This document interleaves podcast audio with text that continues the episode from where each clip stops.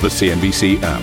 Global market news in one place. Customizable sections and personalized alerts. Stocks tracking, interactive charts and market insights all in your hands. Stay connected. Stay informed. Download the CNBC app today.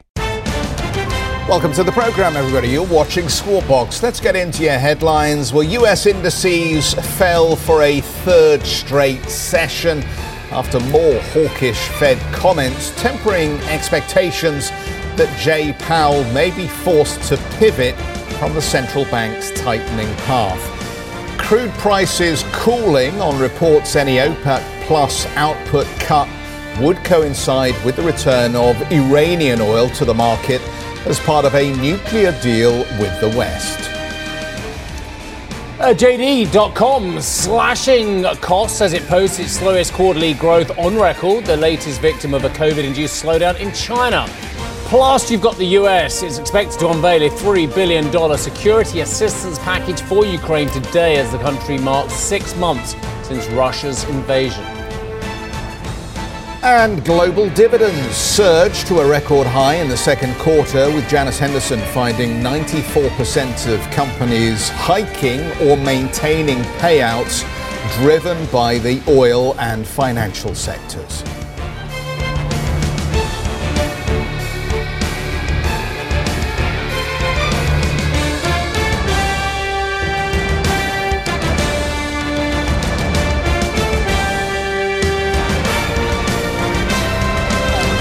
Everyone, I'm a bit of a rabbit in the headlights this morning because I was thinking, and I almost didn't do my headlines because I was pontificating.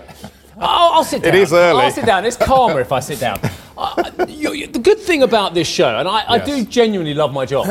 Certainly, the bits where I'm sitting on air chatting to you and Karen. Yeah, well, indeed, management really wouldn't believe that. But the fact is, your two headlines left me pontificating, ruminating, cogitating, thinking straight away about the markets, and that's not vegetating. Vegetating, growing roots. But that's the mark of a good headline. So well done to the producers. But and I almost didn't do my headlines because I was thinking about your first two headlines and about what the market's done and what the market hasn't done on the back of what we're seeing at the moment. And your first headline was about markets decline for a third straight session because of the hawkish language coming out of the Fed members. Well, I don't think it's particularly hawkish, it's just a reiteration of what's already been said. And I thought about it, given the fact that you and I have already extensively chatted about the data that we saw yesterday, whether it be the service sector Purchasing Managers Index or indeed the home sales data. And on another day, I would suggest that those poor pieces of data, and they were disappointing, 27-month low for the service sector PMIs, home sales disappointing, down 12.6% month on month in July, way worse than expected. On another day, that would have led the market very easily to have gone, oh, great, that means less rate hikes because the economic activity is falling off aggressively. We can buy out this market. And I think actually, given where we've come in the previous two sessions and the declines we've seen, yesterday's moves, even though they were very small by comparison to the previous sessions, I think were very disappointing for those looking for a line in the sand in the market. And then, I know you're building up comments, and when you do this, what I'll do is I'll do this next one, then I'll shimmy all over, shimmy beautifully, moonwalk in a Michael Jackson-esque way to the wall. This I'm waiting for. I'll probably just walk, that's a promise to the audience. No, I've been vegetating, so I probably have to pull up my roots first. But then I thought your headline about crude prices was equally fascinating. Crude prices cool on OPEC plus output cut would coincide with return of Iranian market. And I thought to myself, crude prices actually haven't cooled. Since we were here yesterday, they're up another couple of bucks. And the line that we've had from the Saudis, and I'm still thinking about this constantly, I think was so illuminating and perhaps slightly more worrying for those who are bull markets of the oil price. Because it means the Saudis are beginning to worry about demand. Why else would they make these protestations about potential cuts going forward? So I think both your headlines got me thinking and should have got our viewers thinking as well. I think there is a very binary approach to the market at the moment. I think that there is a school of thought that says that the market is not the economy, that the economy is decelerating, that all the data points that we're talking about and the impact of perhaps inflation on consumer behavior is to crush demand and to slow economic activity, right? And that's back to the oil story and the Saudi fears and so on and so forth. But I think the market is doing the maths and saying, okay, if the money is not going to be channeled into the real economy, the money is going to be channeled back into the markets, or at least it's going to stay in the markets. If there is money. Well, there is money. I mean, look. There are liquidity issues in a lot of these markets at the moment. QT hasn't even started, in reality, has it? I mean, and that's the kind of head feint that's going on here, that we're being told that the tightening in interest rates is having a significant effect on liquidity at the moment, and ultimately, you know, the big sucking sound, the money is being pulled out of the markets and so on and so forth. But it just hasn't really, and I think you always make that point very well when you reflect on actually how far the markets have come over the last 2 years and what this recent pullback looks like. And very interesting, the technicians got very excited about the fact that we had a 50% retracement, which is something that they argue indicates that actually the bear market, the worst of the bear market, may be over at this stage, that we may be in the foothills here of a fresh up leg. Now, again, and that's how it felt for a lot of the summer. And that's the challenge. That's the challenge with this binary nature of the view, because the rest of the world is going, panic, panic. It's all going to hell in a handcart. We need to get out of the market because earnings are going to crater. And the other part of the market is going, actually, we don't think it's going to be that bad. I think inflation isn't that bad for earnings. I'll just go one more comment. And by the way, they've scrapped the wall. They're just running the boards because we've ripped up the rundown. A dynamic, unscripted show that we are. Right. Whatever the third one is as well. Yeah. What's the third one? I never forget. Accurate? Who knows? Who knows? But I think you're right, and I think the problem is as well. I think there are liquidity issues in the market. In fact, I know there are liquidity issues in the market because I know every single person who has got a block trade or a large lump of stock to buy or sell, or fixed income to add to the market or take away from the market. Well, they are struggling and very worried. Now, whether it be in bunds, which is one of the most liquid contracts on the world, whether it be in the largest stocks on the S&P, whether it be in the foreign exchange as well, we're seeing violent moves on the back of decent chunks of paper trying to get placed in the market. And we haven't seen that liquidity. So I agree with your binary point as well. But I think also moves in the market are being created by trades which historically wouldn't have moved the market so aggressively because they can't necessarily find the other side. So there was a witty article headline on a piece from the Mann Institute yesterday. Right. Hedge fund managers look bad in shorts, which I thought was terrific. But the point that it was making, and it's back to the point that you were teasing out there, is that if you look at the short interest now that has been very clearly charted in the S&P, there has been a pickup in short interest, significant pickup. The hedge fund community, the equity long shorts are trying to short this market.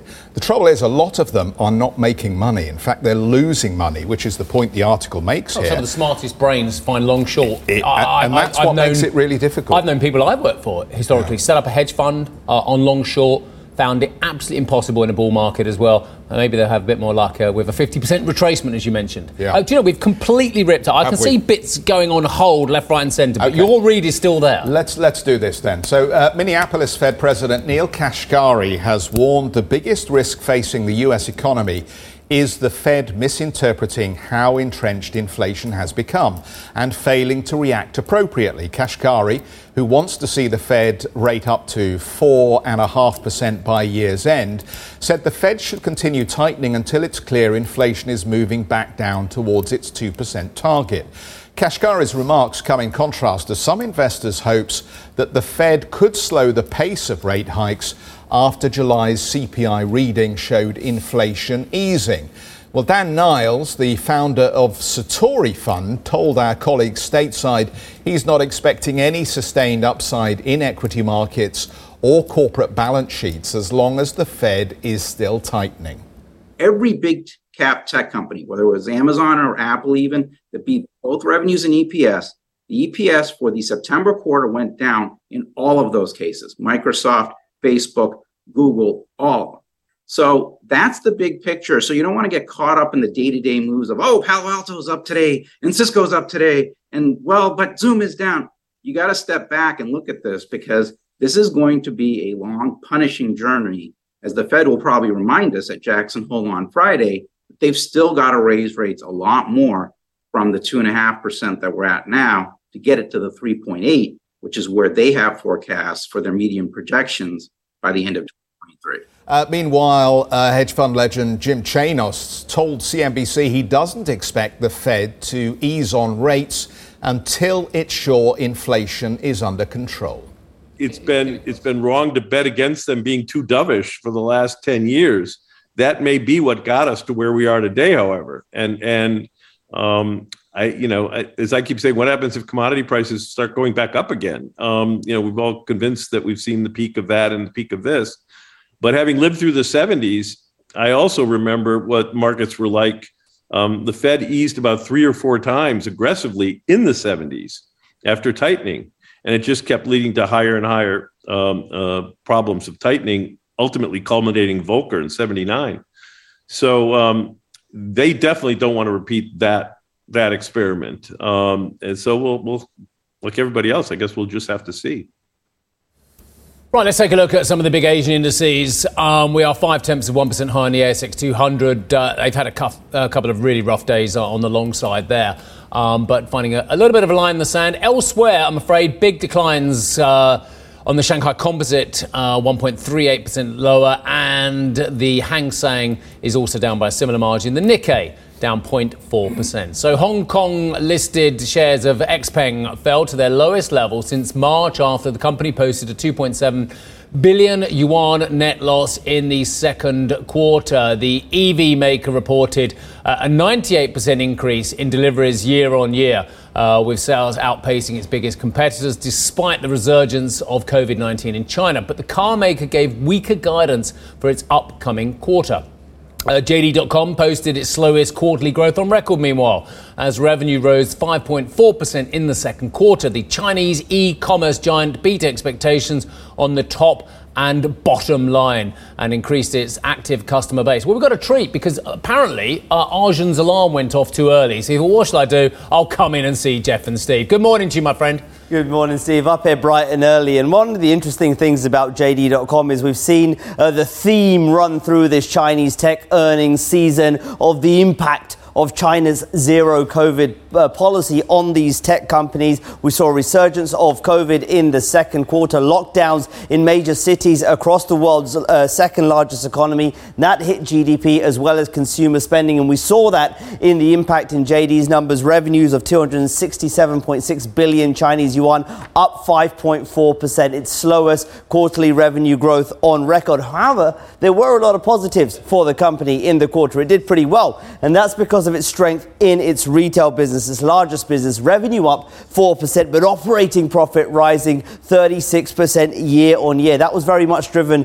by the 618 shopping festival. It happens annually, huge discounts across a number of e-commerce retailers. JD participating in that and seeing a boost. Now, JD's retail business is quite different from its rival Alibaba in the fact that it owns more of its inventory. It controls a lot of the logistics, and that's really helped it weather the storm in terms of the supply disruptions in the logistics industry we saw in China because of those lockdowns, and that really helped boost the retail division. And finally, cost control, another key theme of Chinese tech earnings season in the second quarter as well. JD turned a profit of 4.4 billion Chinese yuan versus 0.8 billion last year. So you can see a big jump there as they narrowed losses in their new businesses. They dropped their marketing and general expenses as well. And the logistics business also swung to profit. So that was really a theme. We saw that with Alibaba. We saw that in Tencent, cutting costs as revenues do slow in order to boost earnings. So overall, a pretty good earnings report from JD. They managed to weather some of those headwinds in terms of COVID, thanks to that pretty strong retail business, guys.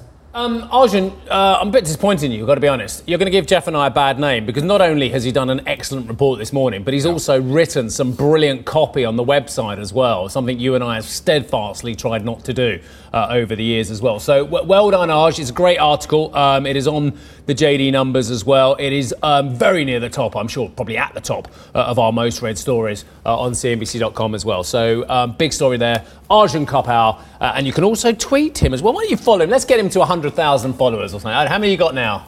I think about 14,000. Well, that's pretty good.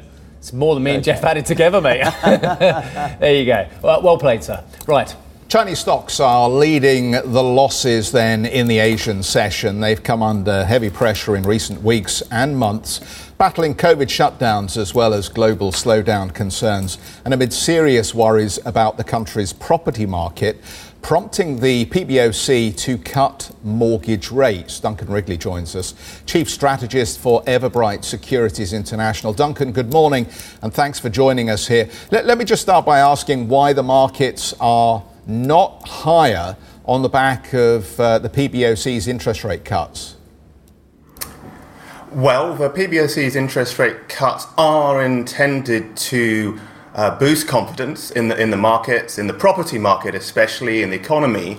But I would say that they are still relatively calibrated. I mean, okay, there was a 15 basis point cut on the 5-year rate, which is the most relevant for mortgages, but a much smaller one, 5 basis points on the 1 year. And you know, one reason why home buyers are holding back is that they see the potential for further rate cuts later in the year. So you know, why buy a house now when you can get a lower mortgage rate later in the year? And the second reason is that the property market, especially property developers, is in a difficult place. Many developers don't have enough liquidity. It's been well publicized, the issue of problem projects where construction hasn't continued, even though home buyers put their down payment on a year ago or more. And so many home buyers are looking at these problem projects and saying, you know, should I buy a house now? Should I make my biggest investment of my household wealth in buying a property when there is a risk that that project may not be completed? And so therefore you can understand why they're holding back, and that confidence, lack of confidence and home buyers holding back in the property market is also having a knock-on effect in terms of broader confidence in the economy and the stock markets. And yet, you rarely make money by just blindly following the crowd here, and there are many good reasons that are well understood for not getting involved in this market at the moment. But are there any reasons on the other side of the ledger, Duncan, that would suggest to you there are opportunities in China at this point? Well, there are certainly sectors that are outperforming and expected to outperform, I would say. So among those, the electric vehicle sector, which I think we've already addressed a bit on this program, but for example, the battery maker, CATL, posted pretty strong profits, and the outlook, both you know, short-term and long-term for electric vehicle sales is strong. The government has also provided a boost for broader conventional car sales as part of its stimulus policies. And I would say another sector that has strong prospects is the energy sector, particularly solar and the solar module makers. Right now, China is undergoing another power shortage situation, particularly in southwest China, in around Sichuan, which is a very hydropower reliant region, and that highlights for China the importance of energy security. You know, energy security in China is going to rely in part actually on coal still for the foreseeable future, and China has been actually boosting a bit of coal power. But on top of that, China will also rely a lot on renewable power, bringing that renewable power from where it's generated, mainly in Western China, away from main population centers, to the main consumers of industry and households, and largely in the coastal regions, requires upgrading the grid. And so another place that investors can look are the suppliers of equipment to upgrade the grid. Thank you very much, Tim, for everything so far. Just a very quick one from me to end off as well. You're talking about further fiscal stimulus aiming to maintain the current rate of 3 to 4%. Is that enough for China? I was always told that anything below 5, 6% or whatever is going to risk all kinds of social problems, perhaps civil issues, and certainly political headaches for the leadership as well. Is 3% growth at the low end of your expectations there? Is that enough?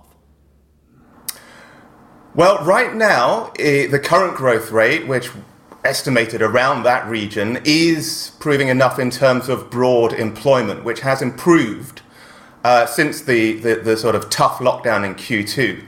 However, there is structural employment around 20% amongst certain age groups, 16 to 25, and that's a particular issue that needs to be addressed. Longer term, that's a different matter, but right now, China is kind of accepting that growth rate, given the double constraint of the impact of zero COVID and the property sector issues on the economy. Very, very good to get your insight, Duncan. Nice to speak to you today. Thank you very much, sir. Duncan Wrigley, Chief Strategist at Everbright Securities International. Right, oil prices. Well, they've had a hell of a rally off their lows, all on the back, I would suggest, of those comments from the Saudi oil minister. Oil prices coming off the highs, but again, look, it's a very small decline compared to where they've come. The high seen yesterday over fears of an imminent output cut by OPEC+. Well, they haven't receded too much. Saudi Arabia has warned that the oil producer group may introduce cuts to help balance oil prices. Oil prices, isn't that interesting? Very often you'll struggle to get a minister telling you where the price should be. It's all about the balance of consumers and producers. But if now they're worried about prices rather than production balance, I think that's subtle but important as well. I also think if the market thinks that the producers are worried about oversupply, that could lead to a very interesting period of volatility. That's my own opinion. Having watched this market for 1 or 2 years. But multiple OPEC sources told Reuters that any such moves will not be immediate and could coincide with an Iranian nuclear deal and the return of Iranian oil to the market. One thing I will say is, we've all got our OPEC sources out there as well. If Saudi decides to do something, they can kind of do it. I think you all know that by now. Coming up on the show, 6 months since Russia invaded Ukraine, we'll count the cost of the war in Europe.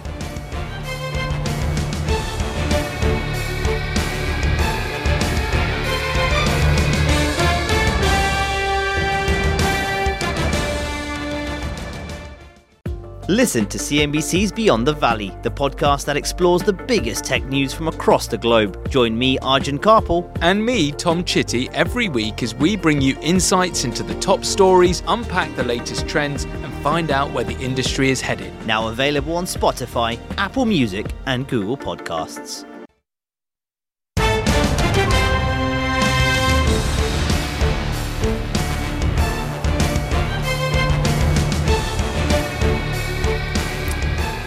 As I think we teased yesterday, Germany and Canada building up hydrocarbon links. They've signed a hydrogen deal that they say will stimulate a transatlantic hydrogen supply chain with first deliveries due, wait for it, 3 years. It's not going to solve the immediate... And what kind of hydrogen is this? Is this the green hydrogen or is this grey hydrogen? Is this dirty hydrogen? Oh, there's a whole rainbow of colours. Absolutely. Absolutely. Blue, maybe? I mean, before they start trumpeting how green and environmental this deal is, worth knowing a bit more about it. I bet it's not green.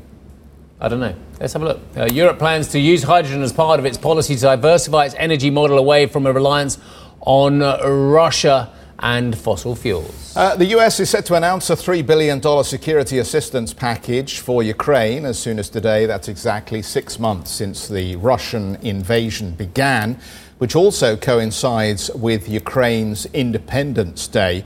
Sylvia joins us with more on the story. Sylvia.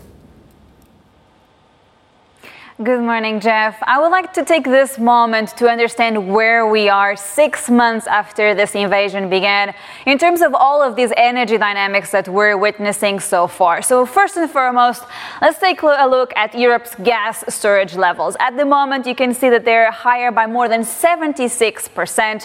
And this does tell you that the fact that the EU is well placed to reach that target of 80% of gas storage levels by the end of October. But of course, this is coming with a hefty price. If you look at gas prices across the bloc, they're currently up by more than 100% since the invasion began. And of course, this is having implications across the board. This is important for inflation. This is important for monetary policy. But then, of course, also on what this means for businesses and households across the bloc. But let me take a look as well at what happened on the Russian economy. If you look at some of the IMF's projections, they estimate that GDP could contract by 6% this year. But the IMF also said that by 2023, the Russian economy could have recovered to reach at least a GDP contraction of just about 3.5%. So a slight rebound there in terms of GDP levels. But if you look at the stock market, that already rebounded since the invasion began in Ukraine.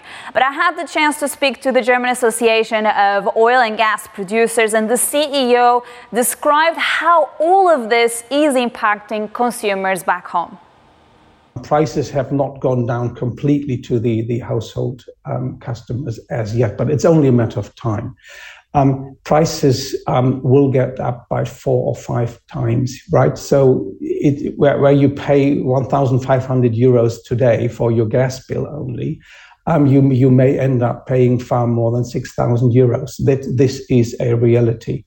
And this does not go lightly. As you can imagine, Germany's economy may be a rich economy, but this definitely, of course, is not true for society at large. So it's a huge societal issue. Well, you heard it there. Consumers in Germany, those households could be paying 4 to 5 times more in terms of their energy bills, Steve. So, of course, this outlook for Germany, but across Europe, as you know very well, is looking very bleak. Thank you for listening to Squawk Box Europe Express. For more market-moving news, you can head to CNBC.com. Or join us again on the show with Jeff Cutmore, Steve Sedgwick and Karen Cho, weekdays on CNBC.